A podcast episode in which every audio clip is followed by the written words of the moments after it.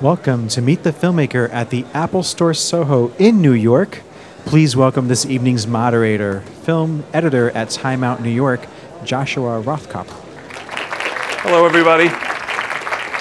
So I imagine that you're all the really hardcore Noah Baumbach fans, right? The hardcore Greta Gerwig fans are here tonight. Have we seen Frances Ha?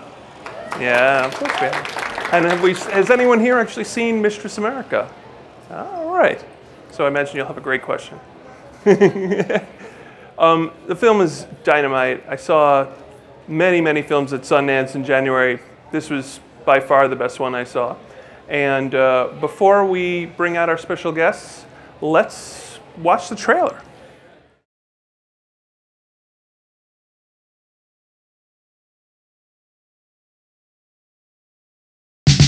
Hi, this is Tracy Fishko. I go to college in the city, and my mom said I should call you. Uh, my mom is marrying your dad. Do you want to hang out? Do you know where Times Square is?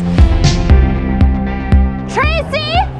Times Square is so crazy. Isn't it? I don't know anyone who lives here. Yours truly. I got off the bus from Jersey. I thought this was the cool place to live. It's Times Square. so stylish. I know. I freelance as an interior decorator. You know the Bowery Hotel? Oh my god, yeah. Well, if you walk about a block south, there's a laser hair removal center that's very hip. I did the waiting room. She lived exactly how a young woman should live, who wants to spend her youth well. Must we document ourselves all the time? Must we? She did everything and nothing. You don't know what you're selling. No one will know how to buy it. What are you selling? So many things. Being around her was like being in New York City. I'm an autodidact. Do you know what that means? Yes. That word is one of the things I self taught myself. People are always taking my ideas. My ex friend and nemesis, Mamie Claire, stole my ideas and my fiance. And then she literally stole my cats. You must seek out this Mamie Claire. Spirit says you have unfinished business with this woman. You have to listen to Spirit. The young one is right. She's not that young 10, 10 to 12 years younger. We're contemporaries, okay? What are you doing here? Who are these people? They're my friends. The last time I saw you, you were hiding in the bushes, and then you started incoherently yelling at me and my husband about how we had ruined your life. And the time before that, you were throwing up at my wedding. Are those my cats? They'll love you.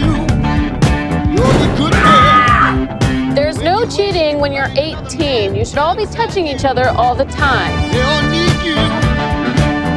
Want you. You're funny because you don't know you're funny. I know I'm funny. There's nothing I don't know about myself. That's why I can't do therapy. all right. Could have been here tonight. Can I start over? Of course. I was that was pretend rewind. Like Na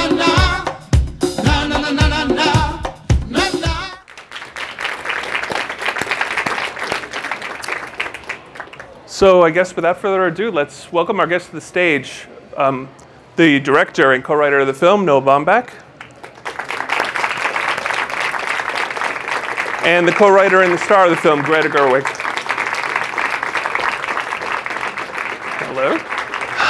Welcome. Thanks. thank Of course. Um, this this film is is is so wonderful, and I'm, I'm I remember being at the festival and actually seeing it twice. It just really knocked me out. And these festivals are intense experiences where you're supposed to see film after film. I couldn't get it out of my head. And I talked to my colleague about it at the magazine, and he put it in a really interesting way that I wanted to put to you both. Um, it's a it's a college comedy, I think you could say, a college drama maybe, and it's about people who are so concerned about what they are about to become they that they forget to be who they are.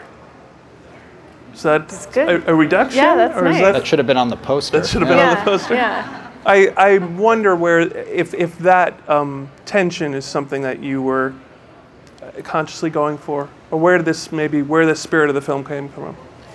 Yeah, I think that's a good way to put it. I mean, I think, and Brooke in some ways represents for Tracy some sort of someone who seems to have kind of figured out how to kind of game life in some way, and and you know, in Brooke's kind of way of maybe trying to kind of get places without actually doing the work to get there, you know, is is maybe kind of appealing, you know, at, at, at a young age because it you know, it all feels so overwhelming, you know, and um, but obviously it has its limitations that she kind of discovers.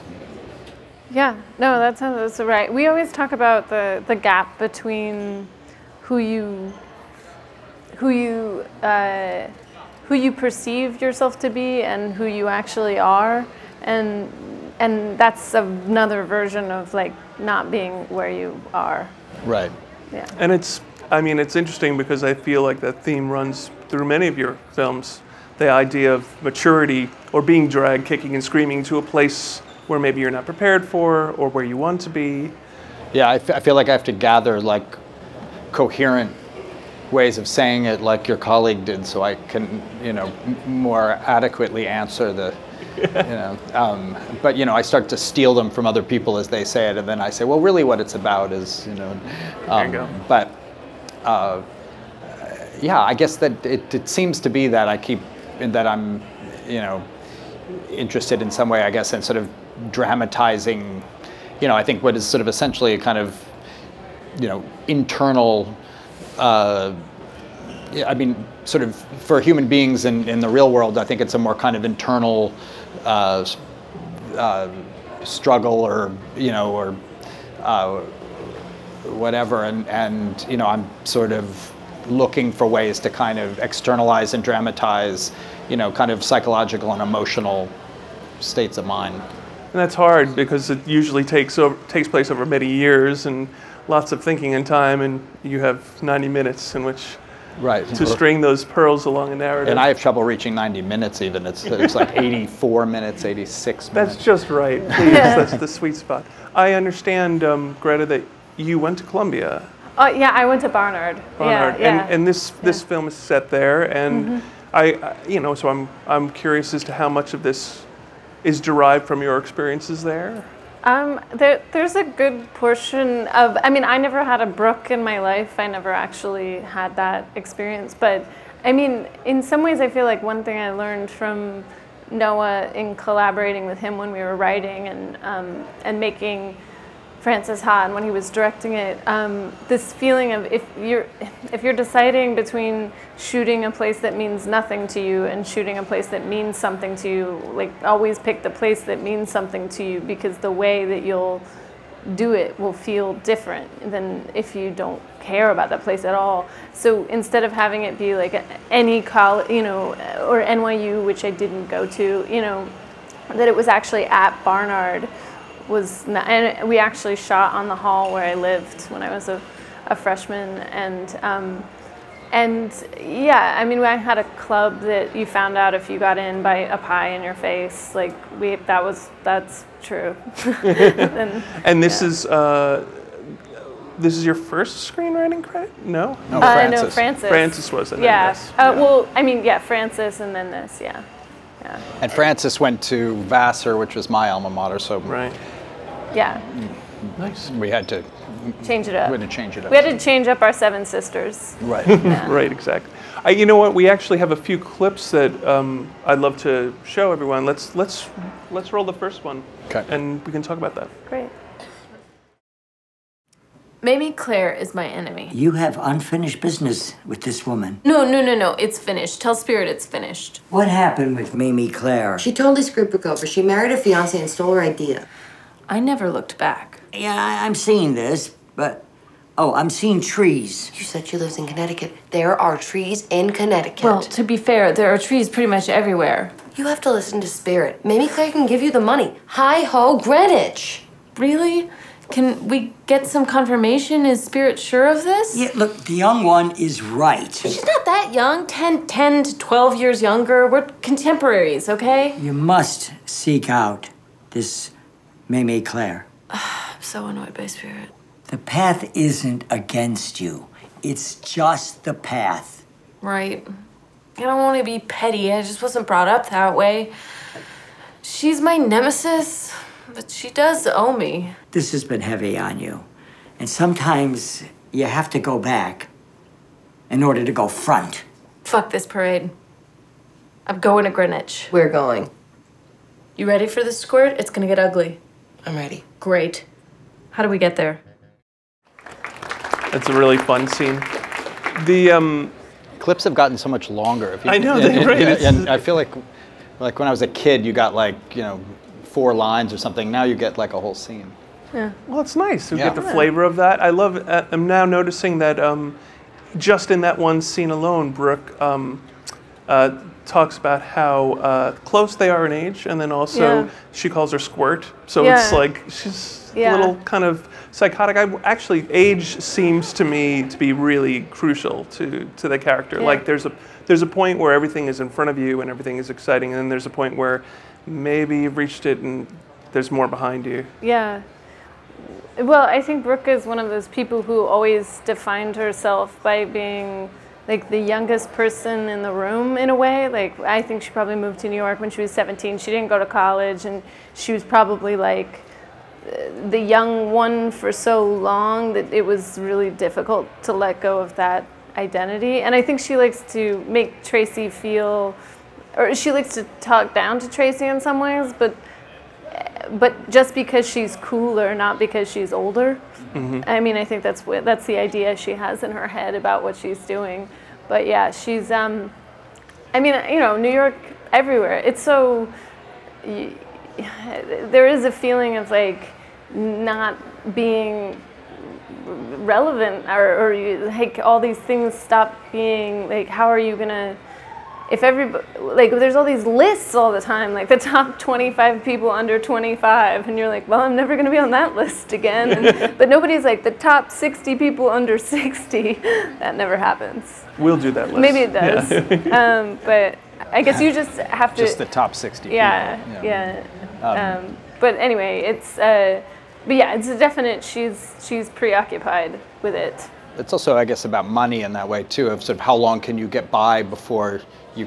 I mean, you actually can't survive in, you know, Yeah. in the city. Right. Uh, just up to this point, all she's concerned about is almost like cultivating a protege, and it's almost for her own like happiness that she has this sort of sidekick.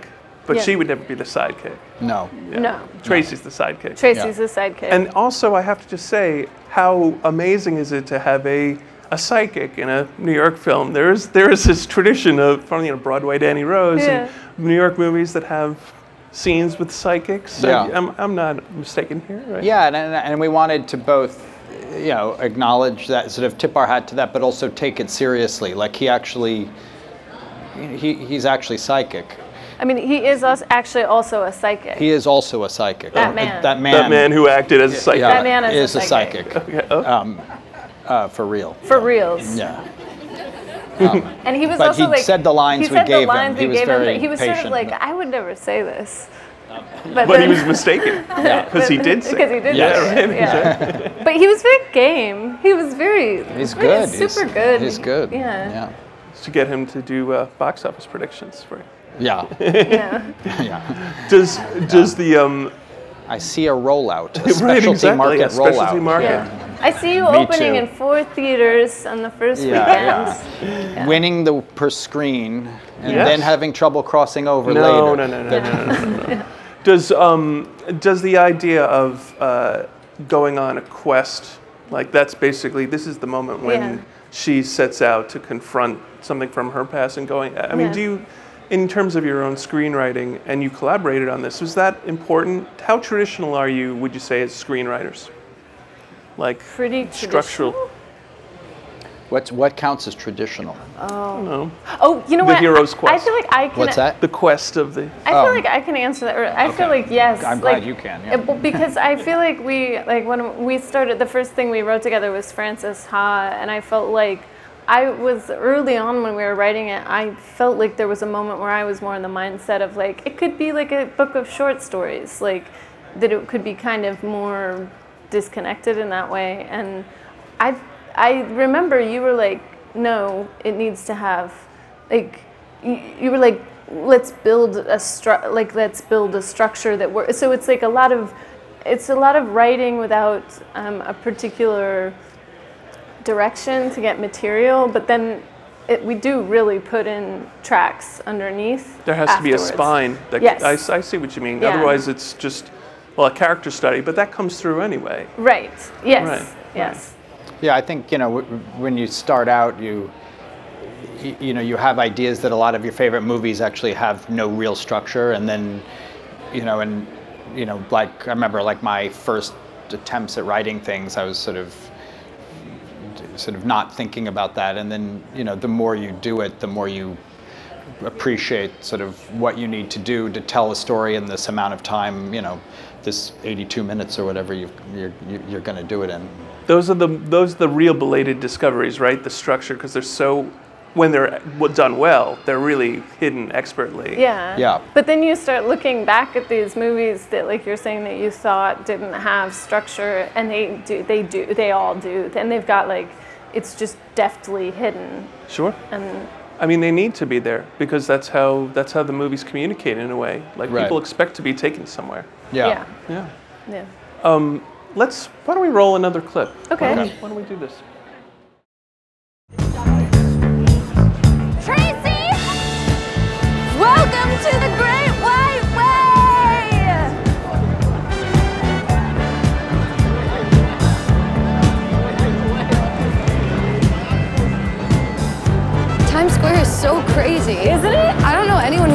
Here. Yours truly. I got off the bus from Jersey. I thought this was the cool place to live. It's motherfucking Times Square.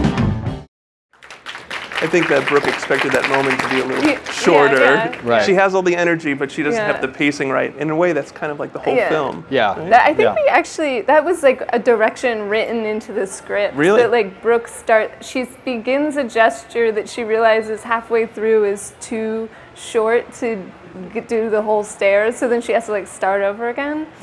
But And you're then- right. Sort of deciding how many times you cut to Tracy is, you know, Yeah. part of, you know, Yeah. part of the way of It was- structuring it. it's so well edited, and just the and the the way they're trying to maintain that emotion on their face, and there's like, oh, now you're here, okay. Yeah, right? yeah, yeah. And I, it, it does lead to maybe a technical question. Um, how how long do you devote to the editing process? You know, like there's the writing and the directing, but how absorbed do you get in editing?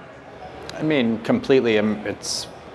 Uh, I mean, I don't. uh, I don't know uh, in terms of like how much actual time it is. I mean, I there's always some schedule, but you know, you kind of work on it till you're ready, and and um, um, w- when I started out, you know, I remember sort of being told that the way you work with an editor is they assemble it and then you watch their assembly and then you kind of go back in and kind of fix it. And I did that on my first movie and I hated it because it just feels like you're trying to fix something broken from the beginning. Right. Um, It's like wasted time. yeah, and and I think you know that was a holdover, obviously, from the old studio system where they uh, directors didn't often cut their movies and things. They had to. Ch- they were already. Raoul Walsh was just grabbing the next script and moving on, and um, but uh, so you know I build them with the editor. So we start from the beginning and we start putting the whole movie together, which takes more time, at least initially. But it it um, by the time we get to the end, we're actually pretty close to having a cut because we've been kind of going over and over and over it. I can't help but mention this too. Uh, you're having a, an amazing year. You're on fire, uh, and your last film, While We're Young, which was just from the spring, uh, is actually actually about an editor or a filmmaker. Right. And and and you have another film coming up in the fall, a documentary. Um, is this this pace of work, this this pace of filmmaking, something that you plan, or is it something a, a new vibe that you're feeling? I mean, I I didn't spend any less amount of time on any of these movies. They they all actually took quite some time to finish. They the um, it's just the way they kind of got backed up, I guess, in terms of like the the shoots ran into each other, which is usually not the case. Like we shot Mistress America. We knew we had a window that wasn't quite big enough, but we wanted to kind of take advantage of sort of you know, we had a script we were excited about, and Greta had a window, and we we we kind of shot it and cut. I, I kind of got it cut to a pretty good point, but um, then I was waiting for Ben to finish Walter Mitty. Then we started while we're young, and we made that all the way to the end, and then I went back and finished Mistress America. So they sort of ran into each other in the assembly line, but the it actually isn't that. I mean, it, the amount of time to make all of these things is the same. Um, but you know, I, I, you know, I think there's a kind of nice. You know, from Frances through Mistress, I think, you know, I, I you know, they were all shot fairly rapid. I mean, I guess, you know, in, in terms of when I finished one thing and went right into the other thing, and so that that was, you know, I think some energy comes with that, I guess. There's also something about the uh, the New Yorkiness of this clip and just this this story in general.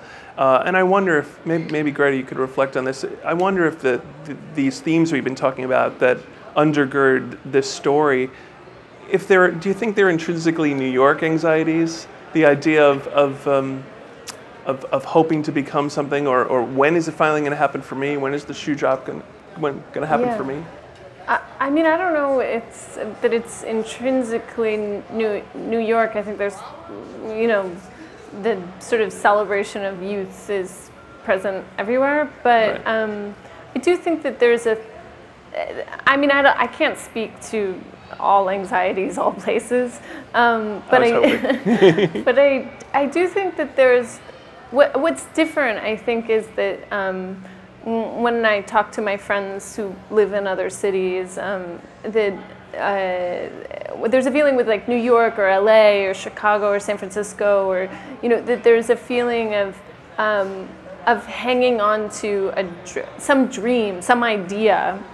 Whereas I feel like um, my friend, my like I'm fr- I'm from Sacramento and um, and I love Sacramento, but we, I always say it's it's a it, in its heart it's and I love these kinds of cities. Like I always describe it, it's there's a, it's a sort of low confidence city in a certain way. Like you know, like Nashville, high confidence city. Knoxville, low confidence city. Like it's just it doesn't it, it doesn't it is awesome, but it doesn't think it's awesome, which makes it more awesome. More awesome. But um, it doesn't have like I'm awesome like city that's so super cool and all the cool people should come here. It's just quietly awesome. I'm trying to thread this needle because I love it so much and I don't want to. You But just slam Knoxville. no, no, I That's- love Knoxville. and that's and it on has a like podcast. I know what you mean, though. It's a, No, can be downloaded no. The expectation- No, I know. No, I'm saying I'm saying that it's just it's not like They get iTunes in Stop. Knoxville. Oh no, Uh, this is like Cut my that right out. fear. This is my fear of saying, but I do. But there is. I love.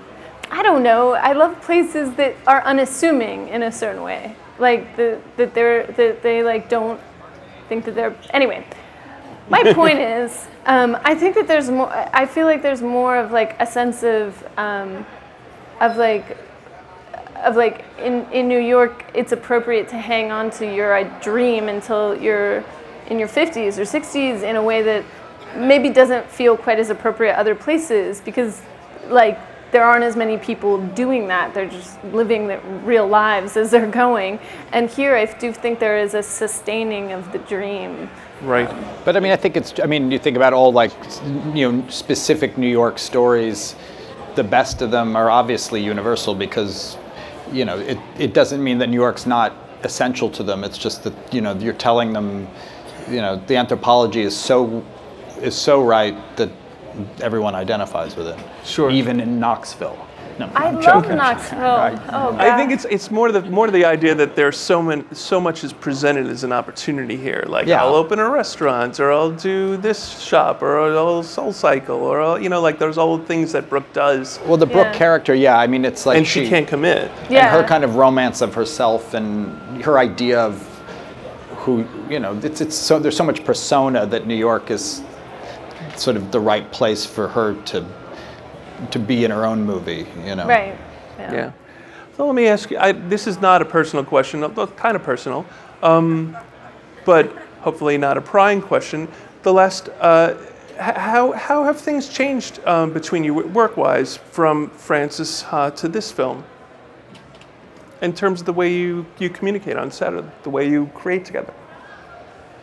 In a lot of ways, to me, it, I don't know, it might feel different. It, it feels very similar to me. I mean, I've, the reason we wanted to make another one was because we liked making it so much. So I think, uh, and, and that remains uh, in this one. And it's just, um, I, I, it's just really fun. I mean, it's really fun. We really like to, I mean, I guess, what, what's different? I don't know. It's no I think same- that's true yeah, I think it's just- it's uh, um, it, it- yeah it feels essentially the same um, Yeah. and it, in a good way. I never understood. I've, I've asked questions uh, that question to a lot of actors who have worked with directors many times, and it's like you, you expect them to say, "Oh, we have this great shorthand now," but it's almost like people don't want to do shorthand. They want to communicate really, and they Yeah. want to talk through the, the process and the character and the acting and the moments. Is that what you? Yeah. thought? Yeah, and each one is its own thing. So it's like And it gonna- has its own bumps. Yeah, and its own know. sort of, you know, and, and, and I think both Greta and I w- work kind of interpretively on set, even though we've created this, you know, we wrote the script, and, and that's true of things I've written myself too. I think I, I, I kind of approached them just intuitively as an interpretive director, as if I hadn't didn't know why it was there to you know i hadn't like struggled with the logic of every scene and every line up until then. And i think i, I- know greta does that as an actor. She's sort of comes at it you know like i mean in a kind of for me it's kind of in, in- incredibly impressive to see like how she kind of finds the language as if she's you know just discovering it um, which is what you want every actor to do to some degree and but she knows it you know better than anybody so um, uh, you know i think that's uh, you, know i think we're we're kind of you know that comes naturally to both of us That's hard to do, and it's hard to sustain on a set. I think it's not hard if it's not hard, you know. Yeah, but yeah. you know, but I mean, you know, uh, you know, but it doesn't mean it's not all hard. it's just that it's just that that kind of split is kind of natural, and I think I think for most writer directors and writer actors too, I think it has to be because I think you can't. You, you know, if, if it's something you're kind of drawn to do, you can't know it all. You have to be in sort of a constant mode of of openness and discovery. You know, when when you're making it. Hmm. Why don't we run our, our final clip, Okay. and we'll get to some questions. I'm impressed, Brooke. It takes a lot of moxie to start a restaurant. Thanks. You're doing it, babe. You're out there doing something besides amassing and hoarding money. If I could figure out how to amass and hoard money, I'd do it. Well, you could have married me or a dozen other guys, but you wanted to be your own person. Yeah, no, I'm over that now. You're funny because you don't know you're funny. I know I'm funny. There's nothing I don't know about myself. That's why I can't do therapy. I was watching a um, uh, an interview, Greta, that you did with Sarah Polley on Oh, the yeah, disc yeah. with uh, Frances Ha on the Criterion disc, and she said something that that I uh, I felt as well about that movie, which was that uh, she was you know she was thrilled by how effervescent it was and how euphoric she felt watching the, the flow of the movie, but also this kind of loneliness that creeps up on you watching you perform and watching that character. And I have to say, I watched uh, Mistress America and I had the same, I was smiling throughout this film and also feeling like I was almost about to cry. Like it's so, she can be so separate, even in a scene like that where Yeah. she's lunging for something that she gave up, Yeah. you know, and is now past, past for her. Yeah. That is that that kind of. Do you start with the loneliness, or do you? Um, I think I, I mean, in some ways, I feel like uh, I like things that um, sparkle on the surface and are sad underneath. Like, I, I mean, I think so many of the movies that I love have that um, ener- energy and that feeling and that. Um, and even, I mean, uh, this is like the most uh, repeated. Uh, this is, I I mean, everyone knows this ending, but like, like at the end of Annie Hall when he's like, it was just so great to see her, and they kind of go their own way, and like that feeling of like, oh, like, and What I, been? yeah, I mean, but the the loneliness, I do, I mean, I guess I am just interested in care, in people who. I mean, Brooke in particular, because she is always acting and she's always putting on a show. So any moment where she drops that is almost, I find kind of instantly heartbreaking because she it costs her so much to keep the show going that if she's closing it for a second, it means that something's really going wrong. Um, and I I'm I don't know. I guess I am I am interested in um, people alone and moments of um, I mean, I've always loved in anything that have like these. I like plots that work and stay on the track and tell a story, but I also like these tendrils that don't quite ever go back um, in in the box, and they and they just sort of stay out there. Like I don't know about that. That's just something that happened. Like I mean, in this movie with Tracy, um, she she steals a few things, like little objects. Nobody ever brings it up. It never happens. Like it never becomes a thing. It's just a little thing we know about. It's like the secret you have with the audience that only the audience knows and that the world around you doesn't know or something. And I, I find those things really moving. Yeah. They're small little. uh, We observe the moments, but they just happen Yeah. without the characters knowing. I love that about it. You recently, uh, you recently presented Jonathan Demme's "Something Wild" to a crowd, which I think Yeah. also speaks to that. Yeah. And this scene, in, in general, if you haven't seen Mistress America, uh, takes place outside of the city. That's another outside of the city movie, like like "Something Wild" is as Yeah. well. Um, and it's a beautiful slapstick sequence that lasts like 20, 30 minutes, the whole Yeah. ending of the movie. Yeah. Um, is that where, I mean, is that in a way kind of where you started, or this idea of, of maintaining this masterful sequence like that? Or, or actually, let's start from the start. The, that trope of leaving the city or what's outside the city, is that something that interests you maybe as a filmmaker? Yeah, um, I, I, I mean, I did it without showing the city in some ways in both Margot at the Wedding and Greenberg too. That they're kind of characters that are in, in out of their environment. They're they're sort of com- comfort zone and and and um, and in both cases too, I was shooting outside New York and shooting in cities I knew, uh, in the country in Margot and the city in LA that I sort of felt less like home to me. So they also, that's kind of a, puts you in a kind of different creative space as well.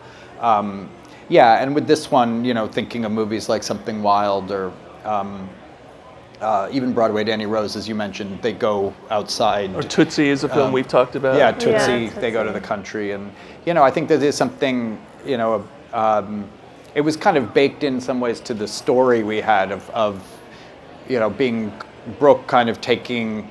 It's like either you're being absconded or rescued. It's hard to know what, but you're you're being taken out of your your kind of comfort zone and brought into another world. And in, initially, it's kind of another New York, but then they're both kind of removed from their comfort zone. And I think it also kind of, you know, dramatically, it's always interesting because different. We're all kind of different when we're in these, you know, other environments, you know, and suddenly, you know, it's like how we are when we all go stay with our family or how we are all are, you know, when, you know, a weekend away. I mean, these are all sort of tropes of, of interesting kind of or humorous stories and, and you know, um, and it, yeah, it, it kind of felt right to us. I don't know, you know, I, I, what was kind of interesting about the creation of this, I think more so than Frances and, and, and more so for me in some of my other scripts, is that I, I think we really didn't quite know where we were going a lot of the time, and we kind of had to, you you know, like actually hit points in the story where we didn't know what happened next. Um, Yeah. You know, and Even with the script. Oh, well, no, no, no, I'm saying while we were When- writing. While, we were writing. I mean, when we, we, shot wrote it, like, we, we knew everything. We wrote but- like six different versions of what exactly happens Yeah. in Connecticut. I mean, in a way, it's like, or this is like we would. I- mean, we'd, we'd talk about movies that were influences, and um, you know, we'd talk about the movies you mentioned, or we we talked about like shampoo and the way he wanted to get that salon and the whole, you know, and them going to the different parties. But then we would also bring in like, I had a story from my life where I ended up at somebody's fancy Hamptons house while that family was in the middle of a literal meltdown. And I didn't, you know, my friend wanted to hook up with some guy that they knew when we were there and I was like, I don't I have no reason to be here. Why am I in this house? But I felt like that you so we it's like we take these things and it's like we didn't literally use that from my life, but this that feeling of like how did you end up in this house while this family is like in crisis? And you're just like, I, can I eat that salmon or no? No, I'll just stand in the. I'm sorry. I'll stay in the background here while the you guys work like, in this I'm, I'm crisis. sorry. at- When's the train? Or can we walk that? No. Okay. like it's it's yeah, and then we combine it with like what movies are. You know. Uh, how is there a line maybe that you you both are wary of crossing in, in terms of borrowing from your own life together and then using that for film, for scripts? No. No, there's no line. We're not our life together though. Or anything. I don't know. I think you know. I think you you, you know, you know, you know when. Um, I, I, I think per- in, in early stages of writing too, you kind of want to be open to everything, and you know on some level by the time it's all molded and shaped and poured over and rewritten and cast and shot and edited, that these things so transform along the way that, um, and you really kind of lose track yourself of where any of this came from. Yeah. I'd forgotten about the salmon story until now, actually. Really? Yeah. Oh yeah. Yeah. Yeah. No, I mean I lose track of where detail. things came from, and then sometimes I'll get a angry phone call. It's like. Why I can't believe you used that. And then I'm like, oh, I didn't even remember. I write, yes, but it gets so absorbed into the fiction that you, you don't totally. I mean, I'm less sure of the. I mean, I feel less. I have more qualms about. Um, how, the, I don't know the ethics of writing about other people, but you only ever live life with other people. So there's absolutely no way to write anything without including other people. That's that's the whole deal. I don't. You're just more honest about it, What do you mean? about talking about it than I am. Oh, oh, Yeah. right. Oh, But, it, but it's but it's also the theme of, of, Of the While We're movie, Young yeah. and this And- movie and- yeah, as well. right, This yeah. idea of uh, the ethics, I guess, of representation. Like how far do you go uh, without feeling like you're betraying someone, or Yeah. maybe you're just turning something into art and making Yeah. it fun, making it dazzling. yeah. Yeah, yeah. Well, but I think there's a sort of even essentially that sort of thing of what we take from, you know, e- even taking the creative process out of it, what we take from each other and use from each other, and um, you know that there's something, you know, just interpersonally that's interesting that maybe kind of takes on, you know, more weight and drama when it's like a, you know, something public and something. That, so it sort of makes its way in, you know, into, into our stories in these sort of more dramatic ways, but. Um, you know, I think is kind of relatable even in a, you know, non-creative process way. Mm-hmm. And trust, and it's always something that gets negotiated. Yeah. Right. Yeah. Why don't we take some questions? And uh, and I know we have some here. Hi, I was wondering what uh, made you decide to focus so much in your work about late adolescence in this period of becoming. Um, you mean in, in this movie particularly? Or Um, in this movie, and Frances Ha, I guess, in Kicking and Screaming as well. Um, well, I, I, yeah, I mean, I guess, I guess one way of thinking of it is sort of late ad- adolescence, but I think it's also even, it's even appropriate to the ages that these people are too. I mean, I think, you know, in Kicking and Screaming, they're all highly articulate and mature in certain ways. They're just, in some ways, that's part of their problem, you know, and that they've kind of talked themselves out of any you know any kind of action um, but you know I, I think you know these sort of periods of transition and moving on and letting go. I mean things we've been talking about of, of sort of what do you what do you take with you? What do you leave behind? You know who stays who goes who who keeps you who doesn't? You know i mean you know th- these are things we kind of you face throughout your life at all these different stages. And and these are kind of you, know the, the in Frances and, and Mistress America these are sort of you know maybe you know they're more in their the, the characters are in their 20s so it's sort of focused in that at that time but I you know I, while we're young the movie I made before this um, you know it's people in their 40s kind of dealing with not dissimilar And so I, I feel like these things kind of don't go away, you know, these kind of questions. Yeah. I mean, I'm still like waiting for the day that like I wake up and I'm like, oh, good, I'm me now. No more, no more anxiety about what's like how I'm gonna become what I'm trying to be. Like I feel like it's just, I feel like on any given day, I, it's it, there's always some letting go and coming into, and I think it happens forever, as far as I can tell. I don't think you ever stop doing that. When I look at my parents or like my older brother and sister, like it just they're always in another phase of like you know, it's like the moment you realize when you get older like that oh, your parents didn't know what they were doing. They were just people who had a kid. Yeah. And that you will also be a person who does not know what they're doing because nobody knows what they're doing. And we, we put a narrative to it. Yeah, and it seems yeah, so sensible, yeah. but they didn't know. They didn't know. And you've got, you know, you just announced you're going to be directing a film. So Yep. it seems like you're embracing that. Uh, that which part? Not knowing what. Yes. Yes. Yes. yeah. Yeah. No, I mean, I'm. I. I think I. And that movie is about actual adolescence. Yeah, that movie's about as you guys. Say yes.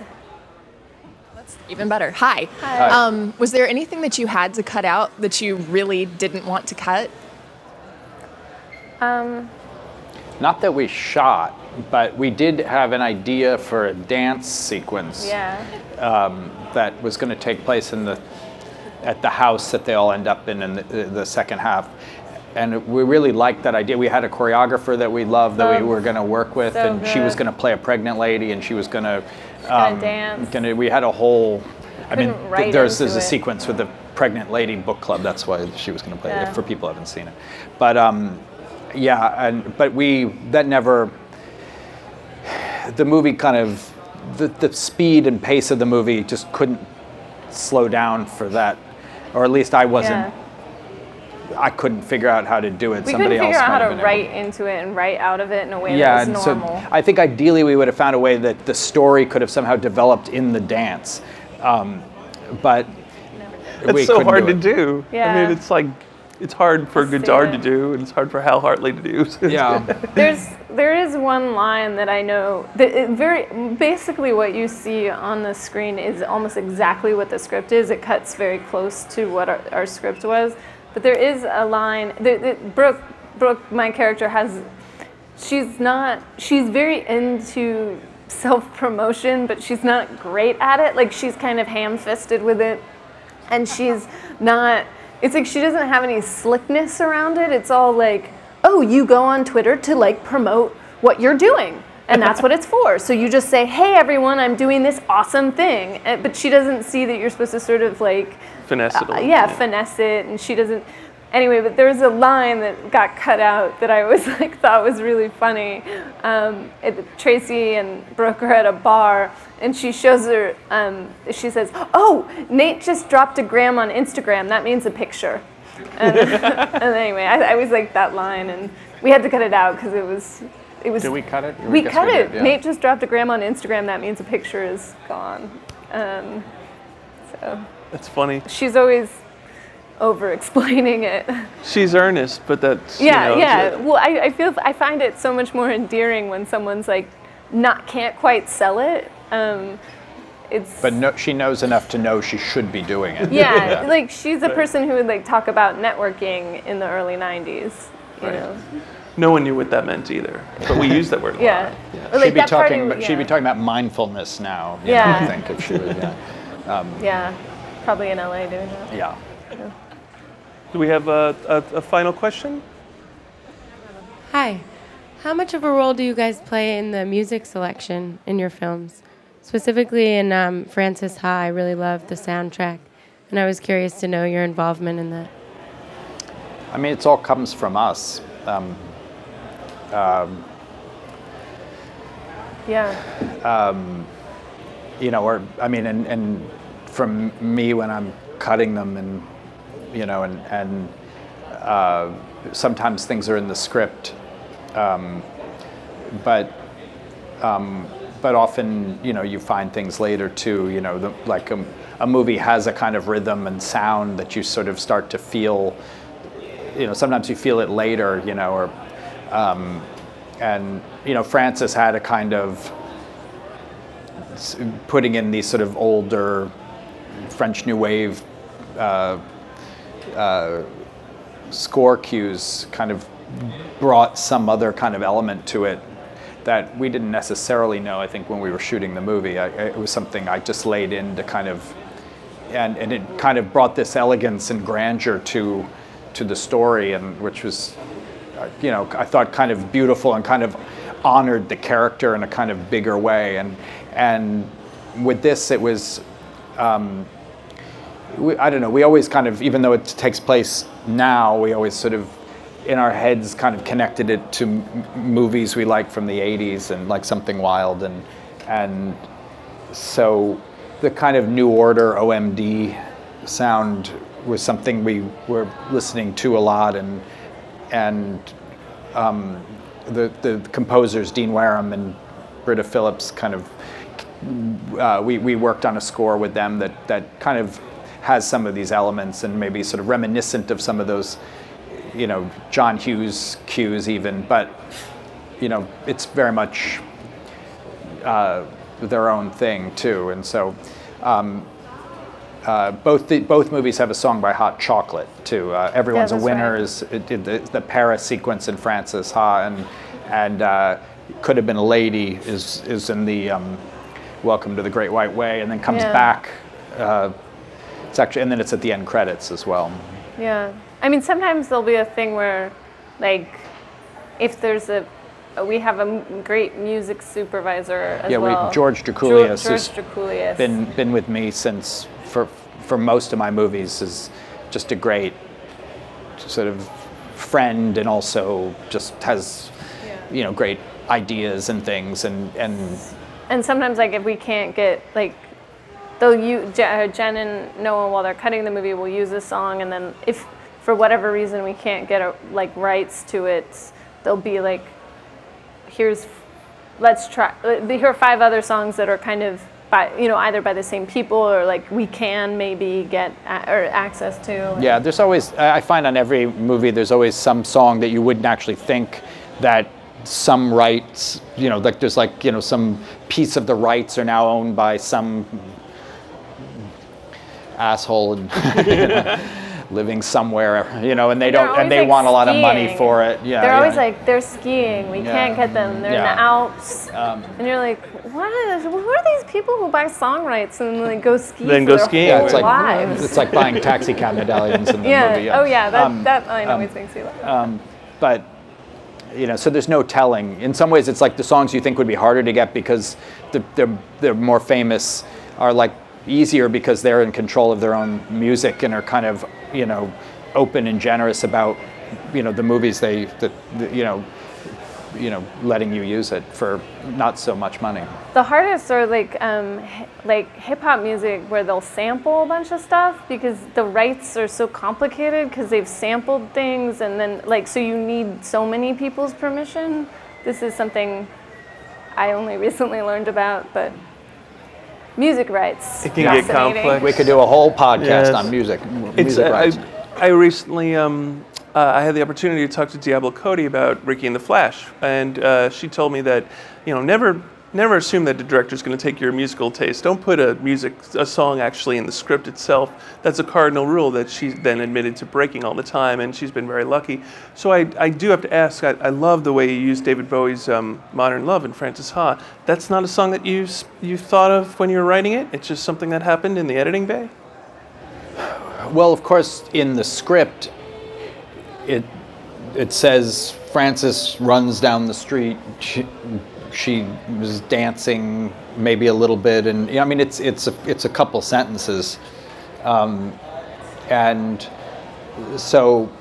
w- It would probably, if you were reading the script, it would be easy to miss that as a kind of moment. But we always saw it as a moment, you know, A big moment. a big moment in the movie, and um, uh, I mean, it, I know it wasn't when we were actually shooting the running. We shot it like four different times because I remember the song I listened to right before I ran um, to kind of get the f- feeling, um, which I, and then I put it away. Was um, that Brian Eno song, "Lay My Love." Oh, but, um, interesting. Because it had this kind of like has a kind of propulsive. pro- propulsive.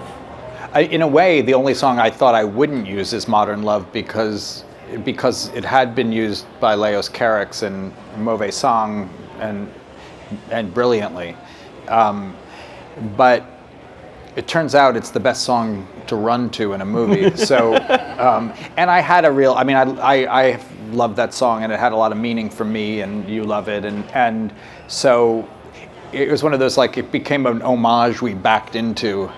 And then I would be asked about it as homage and I'd, I, I um, have to make up something, but, you know, But- but, but, I mean, it, it, it's, it's, um, you know, it, I, when I was a kid and I first heard Modern Love, it kind of blew my mind how good it sounded. You know, it was just like Those a, s- gated drums and yeah, the, just Yeah. a song I wanted to keep hearing. Yeah. Yeah, and even the talking part at the beginning, like, I know when to go out, I know when to stay in and get things done. Yeah. It's great. there's, there's such a lived-in connection to to all of your films together. We wish you the best and thank you for coming and doing this Q&A. Thanks for having Thank us. you. Yeah. Hold on, that's where to go. Thank you. Thank you.